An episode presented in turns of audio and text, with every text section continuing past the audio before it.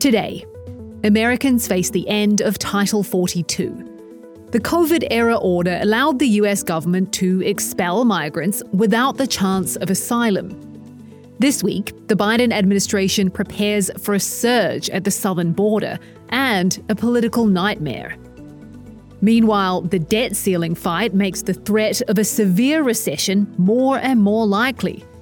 Nikki Haley tries to carve a path into the spotlight, and a Californian man claims he's reversed his age by five years. Find out how many millions it cost him. It's Sunday, May 7th. This is Reuters World News, bringing you everything you need to know from the front lines in 10 minutes. I'm Kim Van Sel in London. In March of 2020, the Trump administration issued Title 42, which allowed border agents to expel migrants to stem the spread of the coronavirus. Three years later, the pretext for that rule is gone. So, what comes next? Immigration reporter Ted Hesson joins us now from Washington. So, Ted, what is the US expecting will happen the day Title 42 expires?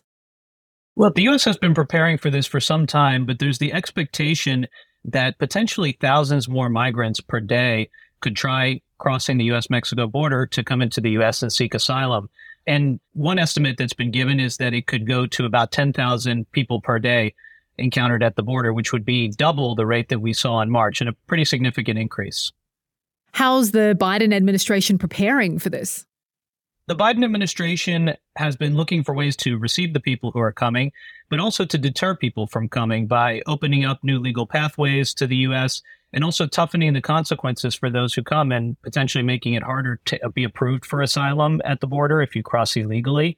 One thing that was recently announced is 1,500 U.S. military troops that are being sent down to assist Border Patrol. They're not going to be on the front lines making arrests of migrants. They'll be kind of in the back working on data entry and in warehouses and things like that. In addition, about 500 asylum officers or asylum personnel have been detailed to assist with asylum interviews of people coming over to speed up the process. For the people whose asylum is going to be considered, where do they go while they wait? How long do they wait for? Currently, the wait can be years, and under current processes, it's not uncommon to be released into the US pending your first court date. Now, what they're promising or what they're aiming to do going forward is to do these initial asylum screenings quicker at the border, hold people for that time of over the course of a few days, and if they fail that screening, potentially send them, deport them back to their home country or send them back to Mexico if that's applicable. How much pressure is President Biden under with this? He's under a lot of pressure. The president has just launched his reelection campaign. He's actively out there trying to win over voters. And this is a weak spot for him, and it, it, has been during his presidency. I think that the last thing that the administration would want are scenes of chaos at the border. In Mexico, thousands of people are lining up near the northern border, hoping they'll soon have an easier time getting into the US. Outside a migrant center in Tapachula, Mexico, Venezuelan migrant Edgar Gerardo says he thinks this is the right moment to cross over. But Randy Lopez, who hails from Cuba, is skeptical. He says he thinks lifting Title 42 will only worsen the situation for people like him.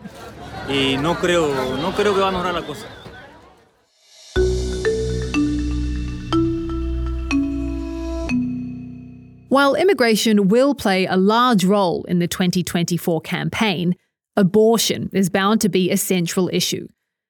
But since the end of Roe v. Wade, it's become a sensitive topic for GOP candidates who hope to win over moderate voters and women. Which might explain a recent speech from presidential hopeful Nikki Haley, who tried to thread the needle a bit. I am pro life. However, and I won't demonize those who disagree with me. Let's discuss it in a way that allows Americans to show love for one another, not judgment or contempt. I'm joined now by Gram Slattery. Hey, Gram. Hi, how you doing? Yeah, good. So, Nikki Haley, the rest of the world seems to be going to extremes. What is she up to here? Essentially, she tried to strike a middle ground saying, look, I'm personally pro life, but we have to reach consensus on this issue and realize that we're not going to pass extensive pro life legislation in the current Congress. But as you would expect, there were a lot of people who are not satisfied, both abortion rights advocates and the pro life community. Beyond just the issue of abortion, is this indicative of a wider strategy from Nikki Haley? It is. You know, she really hasn't gained that much traction yet. She's still stuck in the single digits.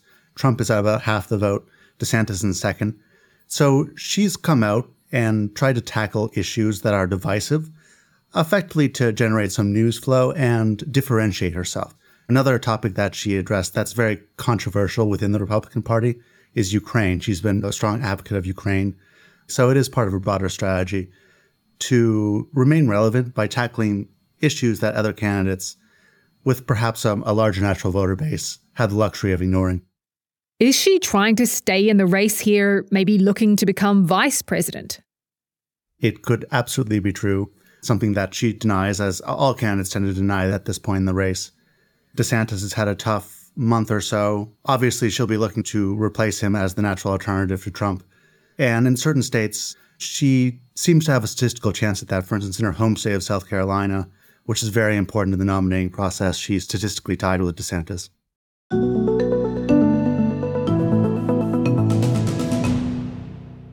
The X date is fast approaching. That's the day the Treasury says it won't be able to meet its payment obligations should the US default on its debt. If Congress can't get its act together by June 1st to raise the debt ceiling limit, the consequences could be disastrous. And experts see the protracted fight already hurting the economy, says US economics editor Dan Burns. Well, most people agree that defaulting on the US debt would be unprecedented and really would be catastrophic. There's questions about just how the market could keep on functioning. And all of that would ripple through very quickly into the real economy because the government would have to restrain its spending by hundreds of billions of dollars a month. And that has a real effect on anything from creditors to Social Security recipients. Then is the likely scenario here a recession? Almost certainly any sort of actual default would cause a recession. And yes, it would result in large scale job losses pretty quickly. The question, of course, is just how long it lasts. If it lasts for a day or two and is sorted out, you know, one to two million jobs lost, an unemployment rate that rises to about between four and five percent. If it persists for a period of time, you could see an unemployment rate rising to as much as eight percent. That's the equivalent of seven and a half to eight million jobs lost. In your article, you write that even if Congress raises the ceiling, we could see negative effects from the political fight itself. Yes, and, and we, in fact, already are. The closer Congress and the White House take to actually strike a deal, the closer to that X date, the tighter and tighter credit conditions are going to become. That makes borrowing more expensive for households and businesses and the government. Are you feeling your age this Sunday morning, looking for a way to reverse time? A 45 year old Californian man claims to have shed five years off his age. He's on track to spend $2 million a year on his pursuit for youth. He says scientists measure every bodily function so he can reverse the process of aging. I spoke to Brian Johnson in his LA home. And it has been the most liberating experience of my life where I no longer have to grapple every day with 20 complicated decisions. Do I eat this dessert? Do I have a second serving? Do I do this sugar drink? If when my mind has an opportunity, it will make the wrong decision every single time. I'm totally untrustworthy. And so the algorithm just takes it out of my uh, hands and it's beautiful. I've slowed my speed of aging by the equivalent of 31 years. So I now accumulate aging in my body at the speed slower than the average 10 year old, slower than 88% of 18 year olds. I have 50 biomarkers like cholesterol, triglycerides that are in the perfect optimal clinical outcome range. 100 biomarkers that are less than my chronological age. My body runs three degrees Fahrenheit lower than average. And my fitness tests on many of them, I score as an elite 18 year old. And so all the data is telling the same story. My body is very happy, it's responsive to all the things I'm doing. I freely share everything with everyone. Anybody can do Blueprint, anybody can put it to the test and see if it works. So it really is an endeavor for everyone to be able to change their lives as well. We couldn't independently verify Brian's claims, but we'll be sure to bring him back on the podcast if he makes it to 18. That's it for this edition of Reuters World News. We'll be back tomorrow. To get our daily shows and new weekend editions in your podcast feed, make sure to follow us on your favourite podcast platform so you never miss a beat.